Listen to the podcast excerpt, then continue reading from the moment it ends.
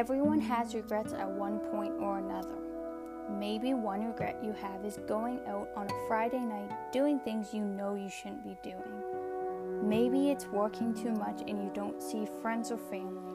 Or maybe it's losing people you care about to a bad habit.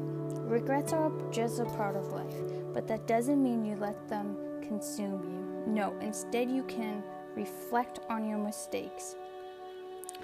I know it's easier said than done, but just listen. If I was going to reflect on my life or think about my life when I'm an old woman, what would I have regret?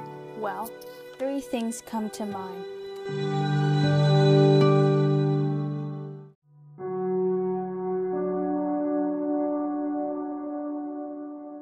One regret I would have is not going out to BC. I've always wanted to. I love to travel. I went out east about three years ago with my family and I absolutely loved it. So I think I would want to see the other side of the world.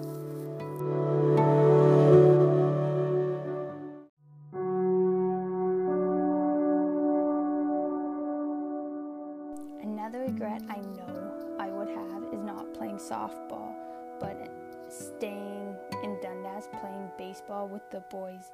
I don't think I would have kept playing in high school if I stayed um, because I think playing with the guys would have just felt uh, uncomfortable because they wouldn't have treated me the same.